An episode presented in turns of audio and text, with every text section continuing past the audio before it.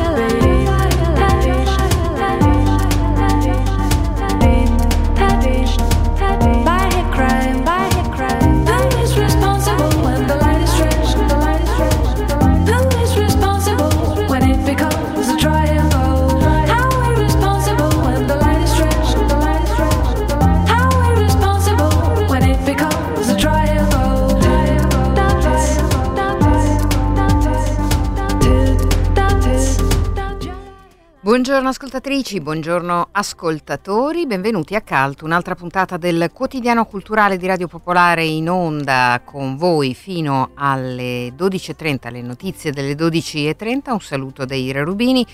E come di consueto vi ricordo i numeri 331 6214013 il numero per scriverci su Telegram o via sms oppure diretta chiocciola popolarenetwork.it per scriverci via mail cult-radiopopolare.it per segnalazioni, richieste di informazioni, il sito e l'app di Radio Popolare per riascoltarci anche alla fine di questa puntata.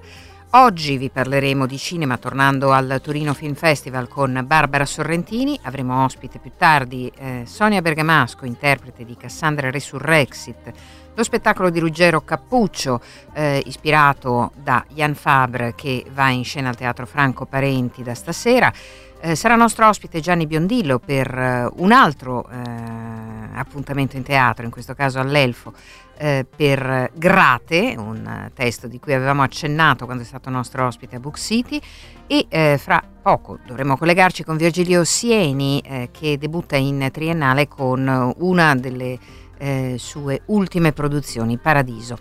Tutto questo fra poco, un martedì pieno eh, di artisti che arrivano a Milano, ma prima un uh, estratto dalla eh, nostra Music Library e in particolare l'artista della settimana che ieri non vi abbiamo proposto, lo facciamo quest'oggi con una ballad di Marrakesh. Eh, questa è Dubbi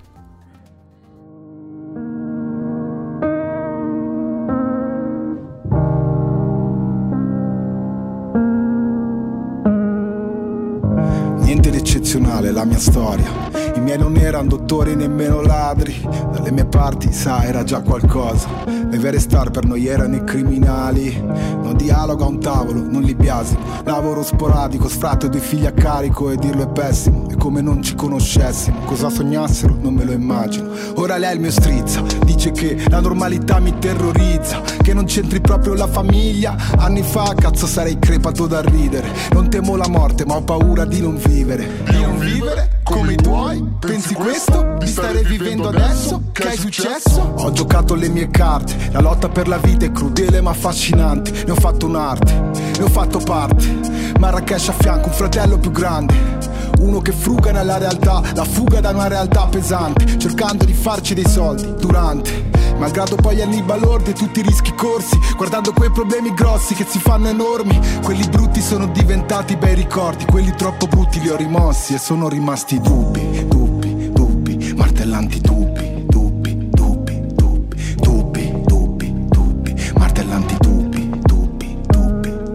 Anni fa si la tiravo, ora è raro, canne sono ancora schiavo, paglia in calo, ho problemi con il sonno più che altro Senza pillole non dormo, ormai da tanto. Quanto chiede più di quattro anni Non mi guardi male, so che il foglietto diceva max quattro settimane. Ho strani sbalzi e non so cosa li causi. La mente mente trova nuovi modi di ingannarmi. Tuo fratello e tuo figlio bellissimi, tu quando ti decidi? L'amore, l'amore di cui parla Cioè stringere una cosa forte fino a soffocarla. Un gioco in cui mi faccio male o faccio male a un'altra. Ho 40 anni e mai visto un legame che rimanga. Un amore materno, viscoso non mi serve, non lo voglio. Per me è solo un modo per nascondersi dal mondo. Tuo fratello due bambini splendidi, non li avrai mai Nessuno ti aspetta si fotte di come stai. Anche questo, tutto questo Volevo davvero questo, tutta la vita che ci penso Forse non credo più al prodotto che vendo. Che paradosso no, che io per essere me stesso Sia costretto ad andare dove non mi riconoscono. Ci sarà dell'altro oltre lo sfarzo per lo sforzo. Qui dall'alto penso che ho sacrificato troppo. Amo il caos, odio sia tutto sotto controllo. Non mi va che fare soldi a palate Mi faccio un ricco che non sa più allacciarsi le scarpe. È lampante, accade già in questo istante. Sorrida, il mio conflitto va dritto nelle sue tasche. Molla tutto e non lamentarti nella canzone. Forse fare musica è l'unica soluzione. Forse non c'è buca che racchiuda il tuo dolore. Forse non c'è fuga che conduca all'evasione. Forse stavo bene tra i perdenti e gli idealisti. Forse la salute mentale è roba da ricchi. Forse per andare avanti non devi ascoltarti come fanno gli altri. Li vedo così convinti e senza dubbi. Tutti senza dubbi Dubbi, dubbi, dubbi. Tutti, tutti, tutti, tutti senza dubbi Dubbi, dubbi,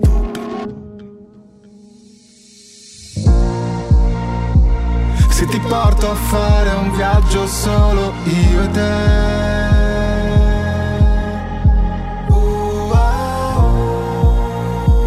Ma se andiamo sul privato non intendo il jet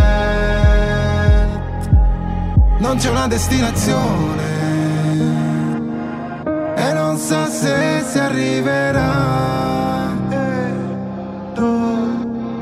Non c'è una destinazione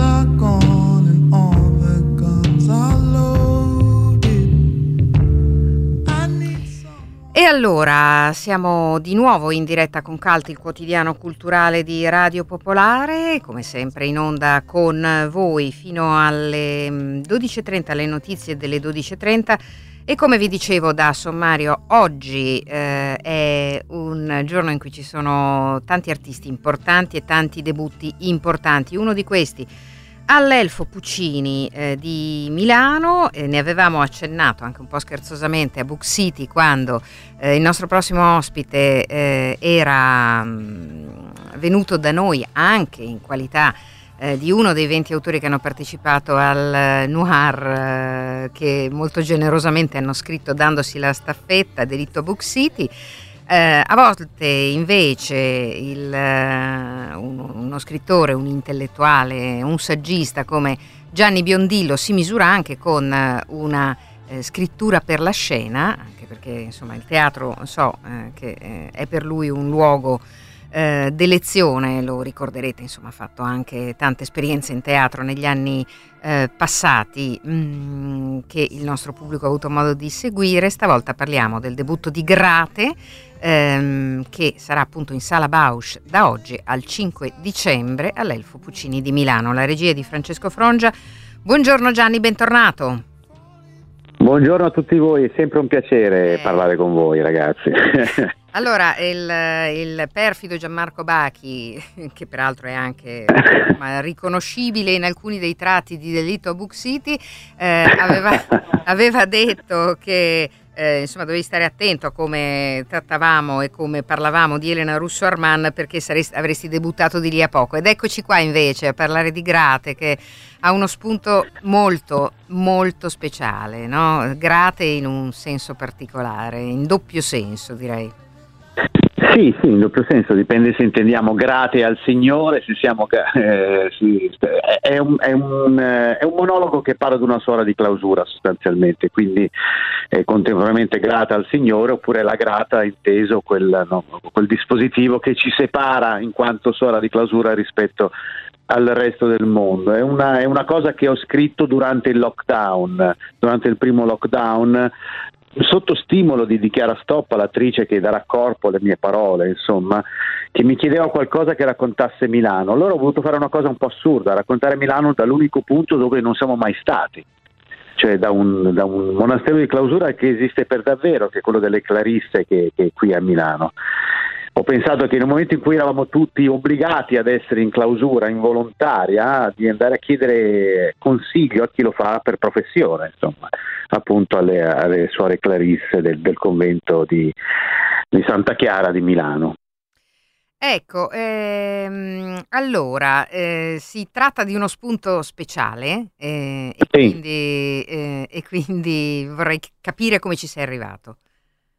Ma guarda, ci sono arrivato un po' perché appunto in quel periodo lì vivevamo tutti questo momento abbastanza particolare e ho avuto un incontro con, con le sorelle del, del, del, convento che mi ha in qualche modo illuminato, mi ha fatto anche capire quanti pregiudizi in fondo noi abbiamo nei confronti di, di chi fa questa scelta che per me ovviamente è radicale, estrema, è lontanissima dal mio modo di vedere il mondo, che forse per loro è fin troppo secolarizzato, ma poi è anche era una sfida ehm, che mi è stata chiesta esplicitamente da Chiara, cioè lei voleva una prova d'attrice molto forte, molto potente, ehm, forse lei si immaginava che io scrivessi qualcosa di completamente differente, in quel momento però ho capito quando ho avuto la fortuna di visitare incontrare le, le, le sorelle del, del, del convento delle Clarisse che si poteva ancora una volta pensare alla città da un, una specie di buco nero, come il buco della ciambella per capirci. No? La ciambella esiste a quella forma perché c'è il buco, se non ci fosse il buco non la chiameremmo ciambella.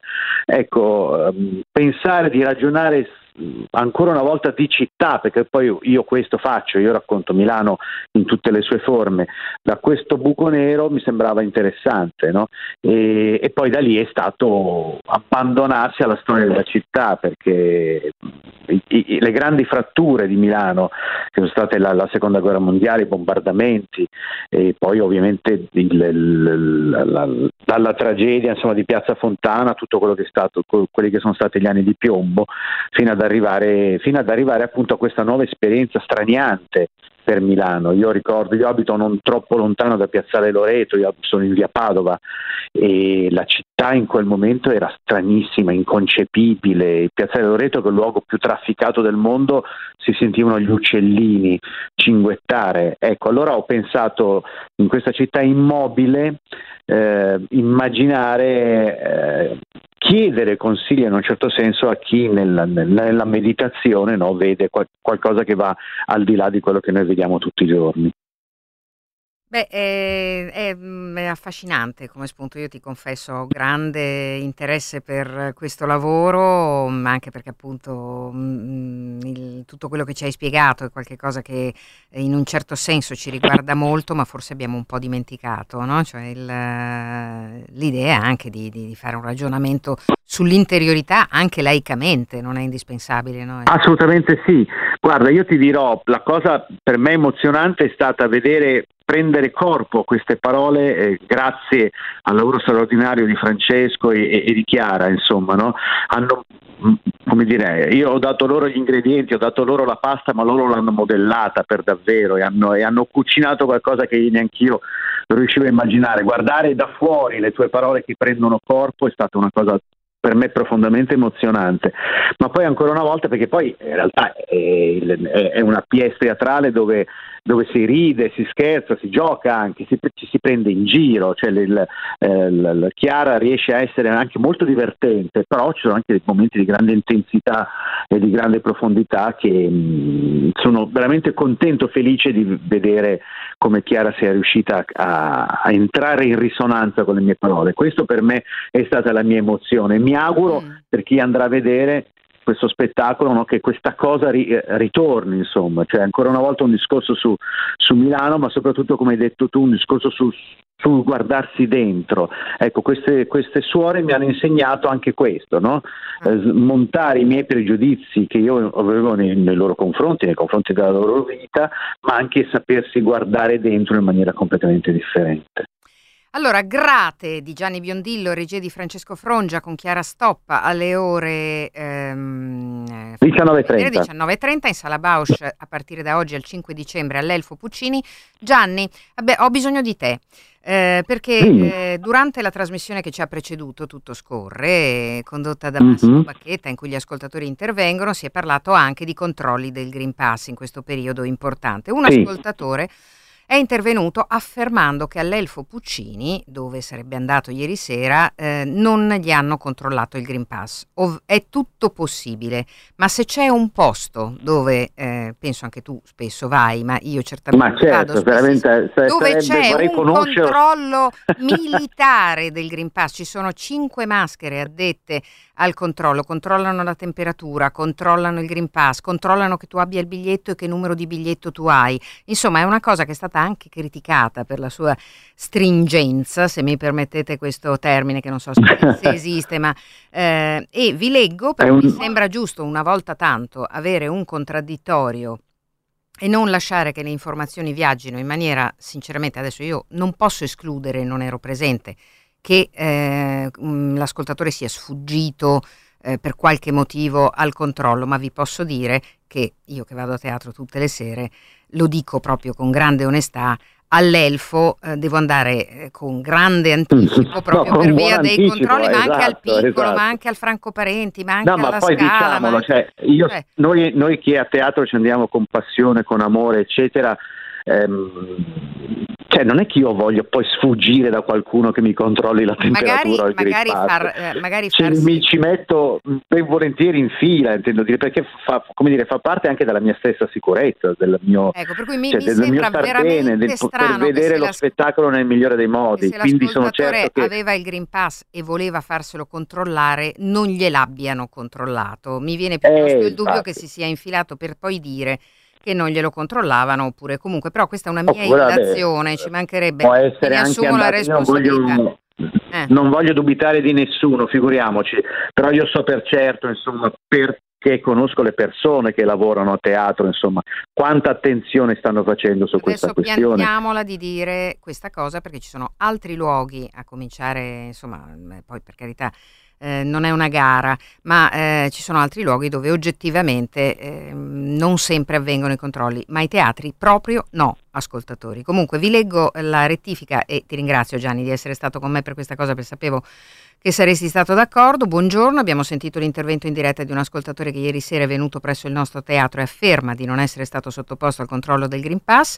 Tra l'altro sono anche ascoltatori di Radio Popolare, quelli dell'Elfo, quindi hanno sentito l'intervento. Abbiamo un protocollo interno rigidissimo, da molti considerato anche troppo stringente, sui controlli e sugli accessi. In orario di spettacolo abbiamo 5 maschere addette al controllo dei Green Pass, temperatura fuori dalla porta d'ingresso, assunto una persona specifica per i controlli quotidiani degli accessi di dipendenti e fornitori, Spiace quindi apprendere che un caso sicuramente isolato possa compromettere il nostro impegno costante per garantire la sicurezza e adempiere a tutte le norme previste.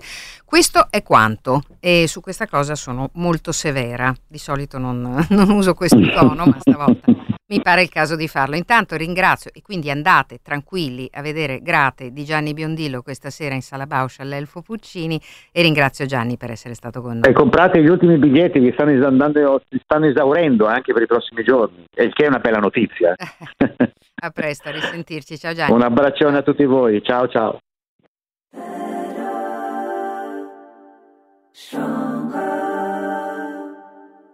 Long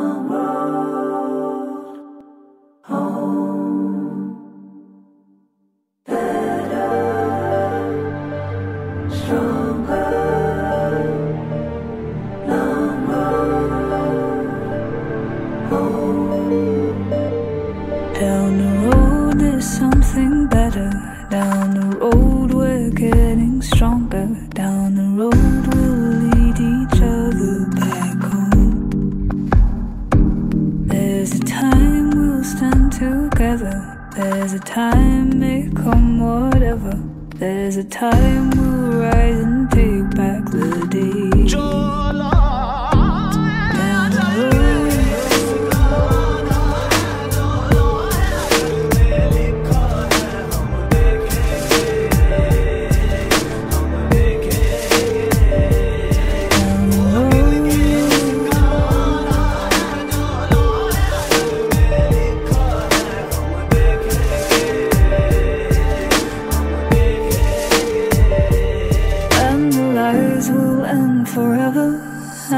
Truth will change the weather. And the truth will shine all over again. There's a place I know I'll see you. There's a place beyond the ocean. There's a place I know I'll find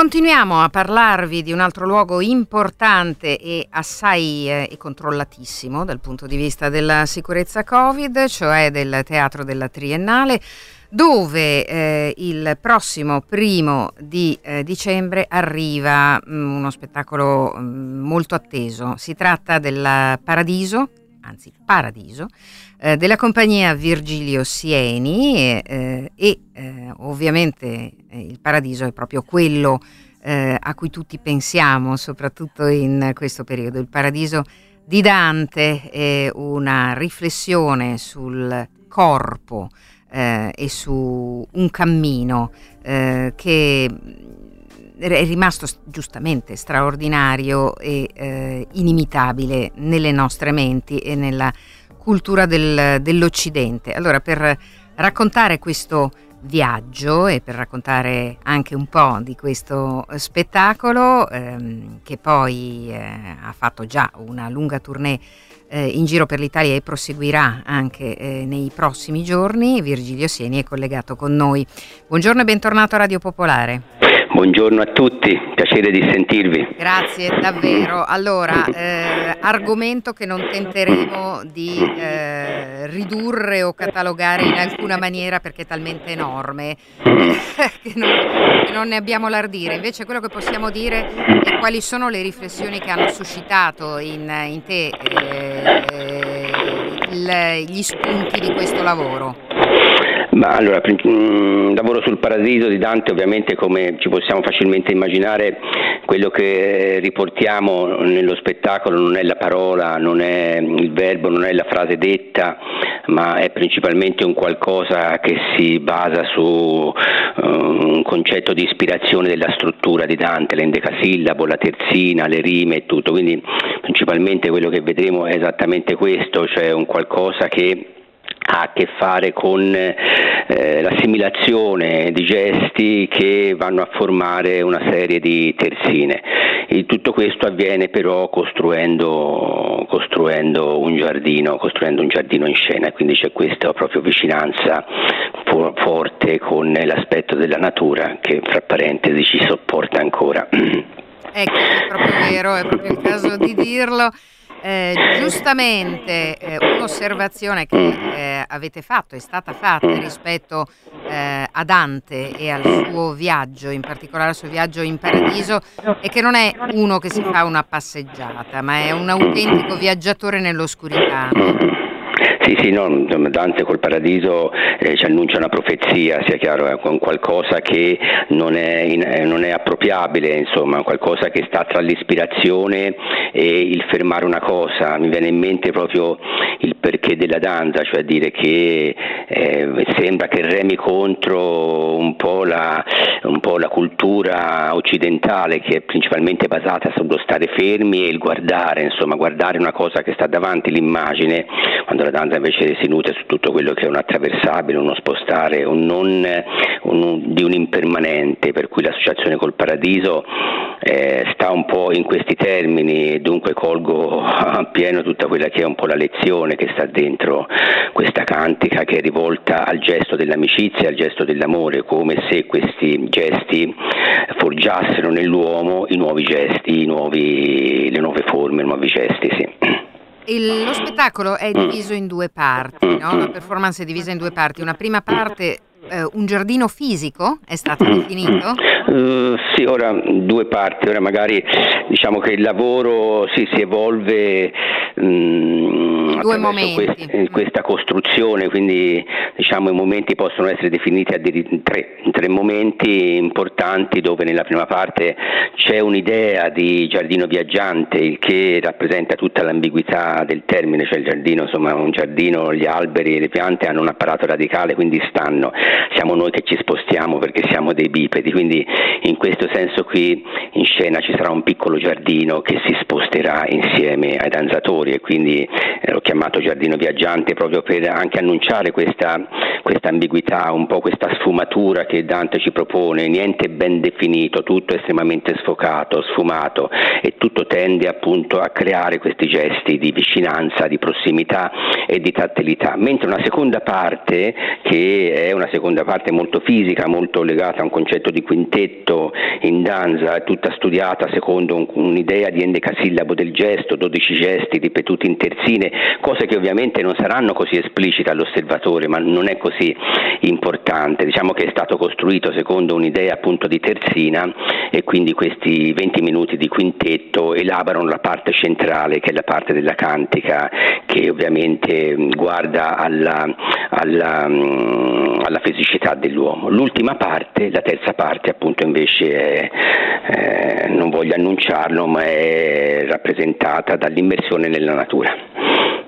E allora, eh, grazie davvero a Virgilio Sieni che arriva a Milano il primo e il 2 di dicembre, poi se non sbaglio in ehm, dicembre prosegue, ci sarà un'altra data a Pavia, per esempio, poi si va avanti fino al 17. Paradiso, eh, grazie davvero di essere stato con noi. Grazie a voi e A buona presto. giornata, grazie.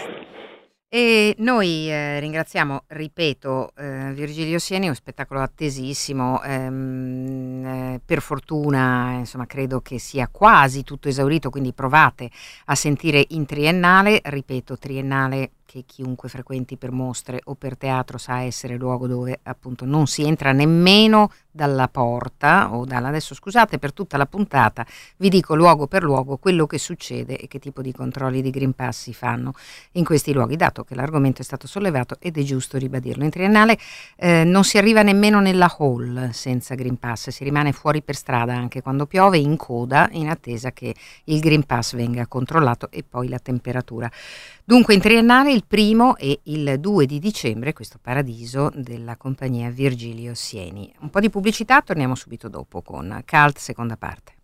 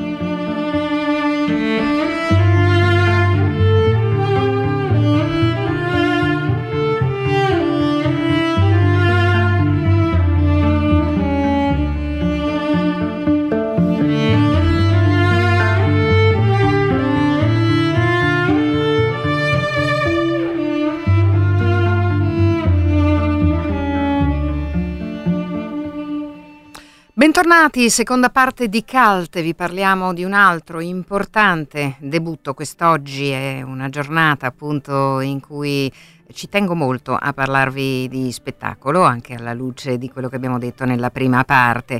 I tre nomi che sto per dirvi bastano già, insomma, per farvi capire che si tratta di un progetto importante, ma eh, ci andremo dentro, avevamo avuto occasione di annunciarvelo anche qualche tempo fa, eh, arriva a Milano al Teatro Franco Parenti, eh, un, anche qui un, um, uno spettacolo molto atteso, Resurrexit Cassandra di Ruggero Cappuccio, molti di voi lo conosceranno già, eh, insomma, sia come drammaturgo e regista, ma anche come direttore del Napoli Teatro Festival, nell'ideazione, regia e scenografia e anche eh, la parte eh, video e film di Jan Fabre, con eh, Sonia Bergamasco in scena, eh, lo spettacolo rimane fino al 2 dicembre in scena al Franco Parenti. Sonia Bergamasco ritorna nostra ospite, come va? Buongiorno, grazie. Buongiorno, buongiorno.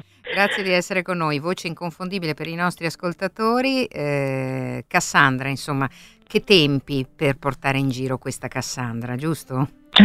Sì, sì, in questa azzurrissima giornata milanese eh, penso già al, al debutto di, di, questa sera di uno spettacolo che, eh, come ricordato, è andato in scena a Pompei, al Teatro Antico, quest'estate a giugno, e che è sicuramente un testo necessario. Io sento sempre più necessario eh, in questi giorni, in queste settimane, in questi mesi, eh, come se la voce, la richiesta d'ascolto, eh, la, l'urlo e la preghiera di Cassandra sia qualcosa che, che ci deve tenere insieme, ci deve tenere uniti in questo momento così difficile. Sì, veramente, ed è una, a parte una figura straordinaria da percorrere, mh, mh, immagino insomma anche l'interesse di, eh, di te Sonia come artista che conosco, eh, anche appassionata di, eh, di, grandi sfide intellettuali, il binomio Ruggero Cappuccio e Ian Fabre eh, fa veramente venire la colina in bocca a chiunque Beh, il, di testo, noi. Il, Eh. il testo alla prima lettura mi è sembrato veramente di grandissimo spessore e ho desiderato da subito di entrarci dentro e l'ho immaginato subito, è un testo molto visionario e potente.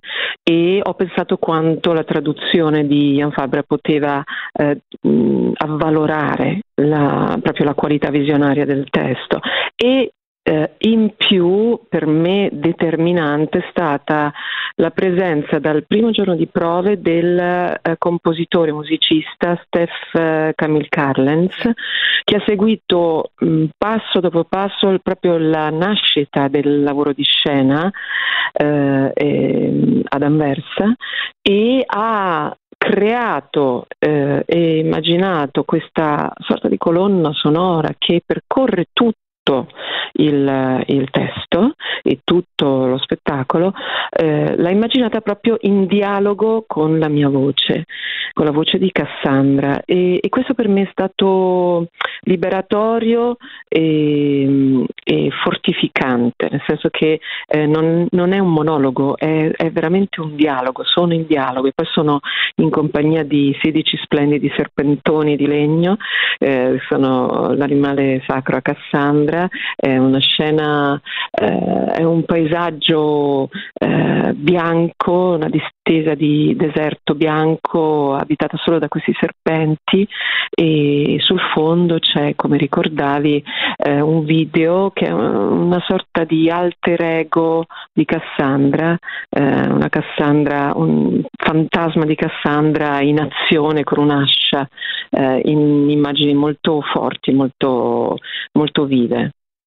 Allora, eh, sì, perché poi insomma Fabre lo, lo sappiamo, insomma la, la- sua straordinarietà è anche quella di unire i linguaggi, di, no, di- di- associarli in una maniera ehm, assolutamente inconfondibile, quindi l- l- lo, lo spettacolo è tutto questo che Sonia Bergamasco ci ha raccontato. Rimane però una domanda e, so che qualcuno l'ha, l'ha, già, mh, eh, l'ha, già, espressa parlando dello spettacolo, eh, che è quella che ci si faceva per tutte le Cassandre che si sono succedute eh, nella storia dell'umanità. Perché non darle ascolto? No? Si un'invocazione, perché, perché così, un'invocazione così sacrosanta, quella legata anche al destino del pianeta, dell'ambiente che... Eh, no? Eh, il...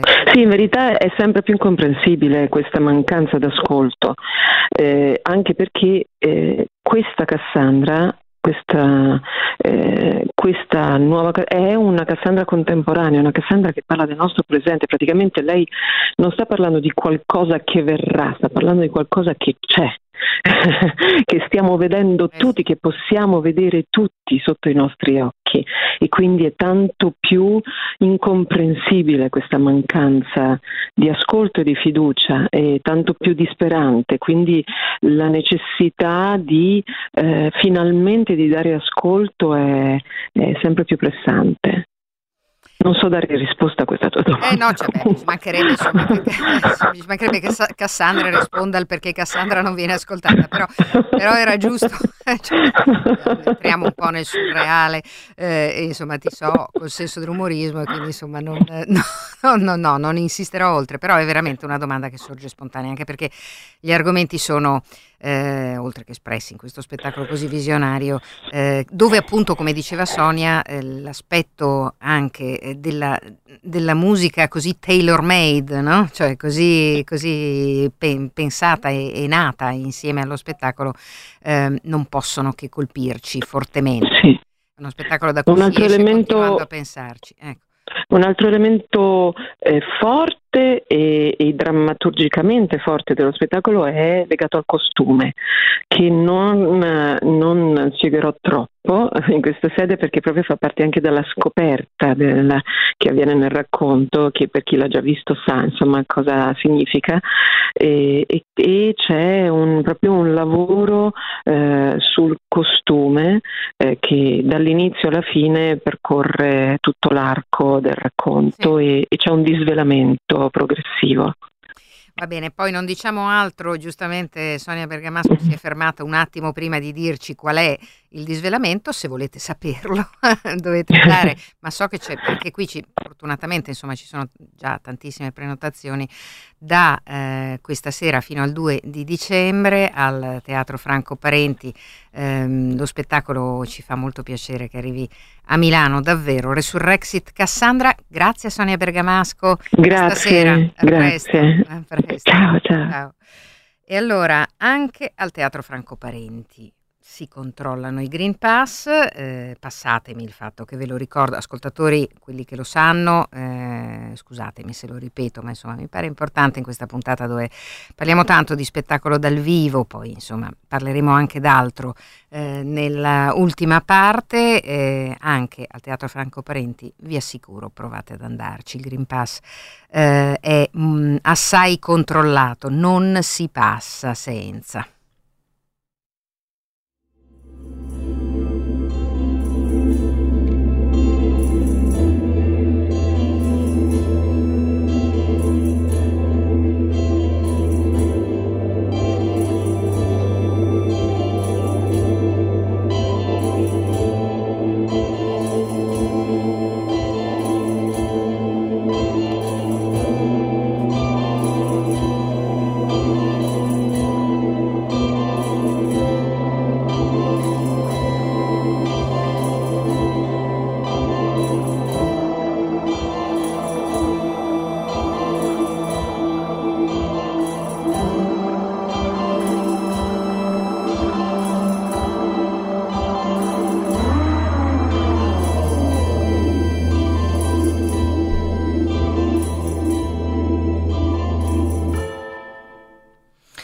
Questo era un brevissimo estratto dalle musiche di scena che, come avete sentito, sono state composte appositamente per uh, Resurrexit Cassandra, ehm, che appunto, come vi ho detto, eh, ritorna, eh, o meglio, arriva a eh, Milano proprio questa sera.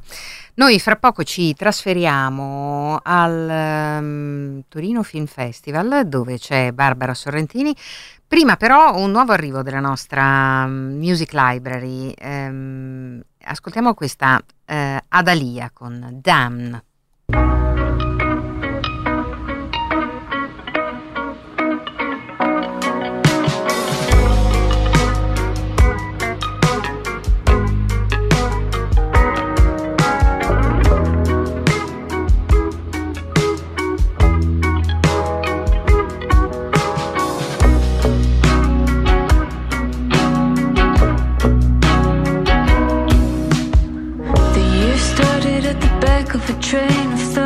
in the elevator, in an awkward way.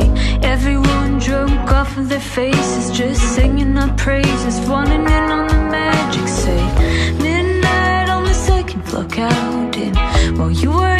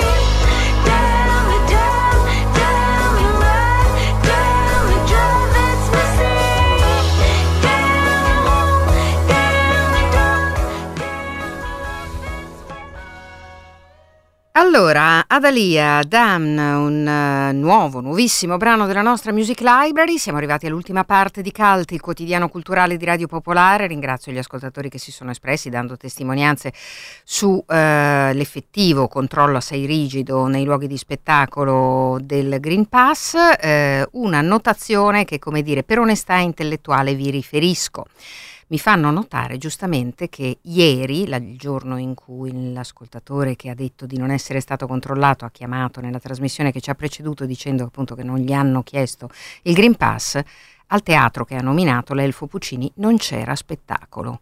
Fate voi. Allora, chiuso il discorso, o meglio non chiuso, perché ne approfitto andando al Torino Film Festival per chiedere a Barbara Sorrentini che è collegata con noi se lì da voi a Torino, al Torino Film Festival, passate tutti senza controllo del Green Pass oppure vi controllano. Ciao Barbara. Ciao, buongiorno. No, no, e, e ci controllano ovunque, giustamente, sia quando si entra nelle sale di cinema, sia quando vai a mangiare una cosa, a bere un caffè, la prima cosa che ti chiedono ovviamente è il Green Pass. Tant'è che notavo proprio l'altro giorno che a volte ci si dimentica, no? Perché dici, vabbè, l'ho fatto già vedere stamattina da qualche parte, quindi so che ce l'ho. E valutavo su una cosa, dicevo, tutto sommato non siamo ancora schiavi di questa cosa, ma per fortuna quando si entra nei locali c'è sempre qualcuno, quasi sempre qualcuno che, che lo chiede, poi chiaramente ci sono le eccezioni. E comunque se Però qua- qualcuno dovesse dimenticarlo, voi tiratelo fuori e pretendete di essere controllati. Esatto, Quindi esatto. eh, al di là di questo. Comunque vorrei chiudere il discorso perché è stato assai eh, pesante, ma mi sembrava importante eh, mettere un po' come dire, le cose a posto. Eh, Barbara, di cosa ci parli oggi? Ma allora, eh, oggi è, essendo il 30 novembre, sono già passati quattro giorni di festival, è iniziato venerdì, ricordiamolo, eh, se posso iniziare con una nota un po' di colore, è che ehm, questa nuova gestione in presenza del festival è un po', come dire, diciamo meno organizzata degli anni precedenti. Non si capisce bene perché, è una cosa che stiamo cercando di capire cosa sia successo, però detto questo, eh, la selezione è abbastanza mediamente ricca, ci sono alcune punte e ci sono altri film che- di cui non si capisce bene la provenienza, però questo vabbè è un po' forse un, un discorso da addetti ai lavori che senza vedere i film e senza vivere la situazione è più difficile da capire. Vediamo invece i film. Io ho appena fatto un'intervista a Ivan Cotroneo, che tra poco farà anche la conferenza stampa, perché ieri ha presentato il suo film 14 giorni. Eh, Ivan Cotroneo, dai nostri microfoni l'abbiamo sentito tantissime volte per molti film, per serie tv. Eh, qui eh, racconta di una coppia eterosessuale, sappiamo che spesso lui eh, favorisce i temi legati alla omosessualità, soprattutto per sensibilizzare i giovani, spesso ambientati contro il bullismo, insomma quel, quel tipo di... Invece qua ehm, ha iniziato a scrivere questa storia con la sua cosceneggiatrice Monica Rametta, come, anche, come le altre volte ha fatto prima un libro e poi il film, e racconta di una coppia che eh, è costretta a stare 14 giorni di quarantena in casa insieme eh, proprio nel momento in cui si stavano separando perché lui sta andando a vivere con un'altra. I due attori che sono Thomas Trabacchi e, Ca- e Carlotta Natoli, che lavorano in modo veramente molto teatrale naturalmente perché sono chiusi tra quattro mura in un film scandito in 14 capitoli praticamente day by day, eh, quindi ogni giornata rimane in sospeso e c'è questa sorta di ring eh, non solo di litigio però tra di loro, di litigio, di, chiara- di chiarimenti, eh, di ironia, di anche di risate, insomma un, eh, come si può dire, un, un- un- un quatt- 14 atti per due attori si potrebbe dire, questo film tra poco verrà presentato appunto in conferenza stampa, purtroppo non si sa ancora quando uscirà sicuramente andrà su una piattaforma, ma eh, credo che vederlo al cinema sia tutta un'altra cosa. Tra le altre, tra le altre cose, eh, tra poco arriverà Monica Bellucci che prenderà un premio, quindi ospite attesa, la star attesa da Torino che infatti fa un po' ridere, cioè figurati, massimo ri- rispetto per lei, però di fatto in questo contesto anche un po' sperimentale perché il festival cerca un po' di mantenere questo stile oggi fari puntati tutti su di lei per questo film tra finzione e documentario che si chiama La ragazza nella fontana e- ed è un po' un cioè lei diventa Anita Ekberg insomma la, la famosa scena di Anita Ekberg nella fontana di Trevi mm, e lei ripercorre un po' quell'episodio anche con eh, il prima e il dopo eh, altre cose, no, se vuoi farmi delle domande fai pure. Eh. No, eh, volevo chiederti cosa vai a vedere nei prossimi giorni. No, nei prossimi giorni in realtà torno a Milano, nel senso che vado alla conferenza stampa di Monica De Vellucci, giusto Ah, perché vero, vabbè. vero, vero, Eh. E poi torno, torno eh, a casa in redazione, anche perché poi c'è la trasmissione che chiaramente eh, Chassis di giovedì sera sarà tutta dedicata a voci che ho raccolto qui perché ne ho raccolte tante, per cui ci ritorneremo di sicuro. Eh, un film che ci tengo a segnalare e che uscirà a breve è L'isola di Bergman di Mia Hansen Love, eh, che è ambientata nei, nei luoghi e nelle case, nei luoghi vissuti studio di Bergman e tutto in un... Eh, anche qui c'è una coppia di fatto che sta costruendo un film, eh, ri, così ripercorrendo invece eh, i passi di, eh, di, Bergman e quindi insomma tra un po' uscirà al cinema e non perdetelo perché, anche perché si vedono dei luoghi pazzeschi e si ripercorre tutta la cinematografia di, di Bergman che comunque è sempre un bello studio. E beh, eh, tra l'altro appunto mm, mm, un, qualcosa che molti attendevano, no? Anche questo, questo lavoro. Sì. Mm, eh, se sì, ne è anche infatti. parlato parecchio prima ancora no? di, di, di, eh, di poterlo, di poterlo comprendere.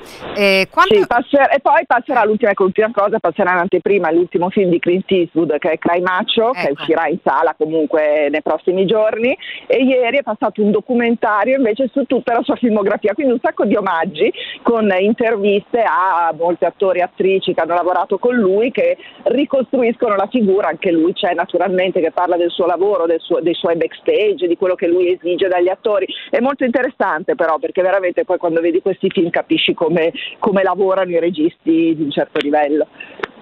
Bene, allora Barbara, grazie davvero. Eh, il Torino Film Festival dunque ehm, eh, ci sarà ovviamente, immagino, la possibilità, buona parte di questi titoli di vederli in sala? Ma alcuni sì, non tutti, proprio per questo fatto che ci sono molti film un po' ricercati, un po' appunto molto indipendenti, però qualcosa sì, diciamo quelli che ho citato sì.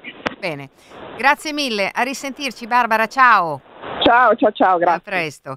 E allora grazie a Barbara Sorrentini dal Torino Film Festival 2021. Noi eh, fra poco eh, lasciamo spazio alle notizie di Radio Popolare, vi lasciamo con un altro brano recente, eh, molto bello, mm, tratto dall'ultimo lavoro di Caetano Veloso, um, Agnos Troncios è il titolo.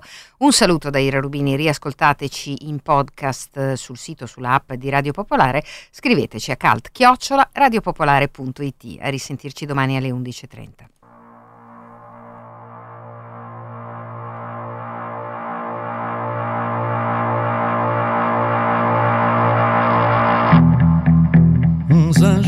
tronchos do Vale do Silício, desses que vivem no escuro em plena luz, disseram vai ser virtuoso no vício das telas dos azuis mais do que azuis. Agora minha história é um denso algoritmo que vende venda a vendedores reais. Neurônios meus ganharam novo outro ritmo. E mais, e mais, e mais, e mais, e mais. Primavera árabe e logo horror. Querer mundo acabe-se. Sombras do amor. Palhaços líderes brotaram macabros no império e nos seus vastos quintais. Ao que revém impérios já milenares, munidos de controles totais. Anjos já miobio-trilionários comandam só seus mibitrilhões. E nós, quando não somos otários, ouvimos Schoenberg, Weber, Cage, canções. Ah, morena bela, estás aqui sem pele, tela a tela. Estamos aí. Um post vil poderá matar. Que é que pode ser salvação? Que nuvem se nem espaço há? Nem tempo, nem sim, nem não. Sim, nem não. Mas há poemas como jamais, ou como ainda sonhou nos tempos em que havia tempos atrás. Eu vou porque não, eu vou porque não, eu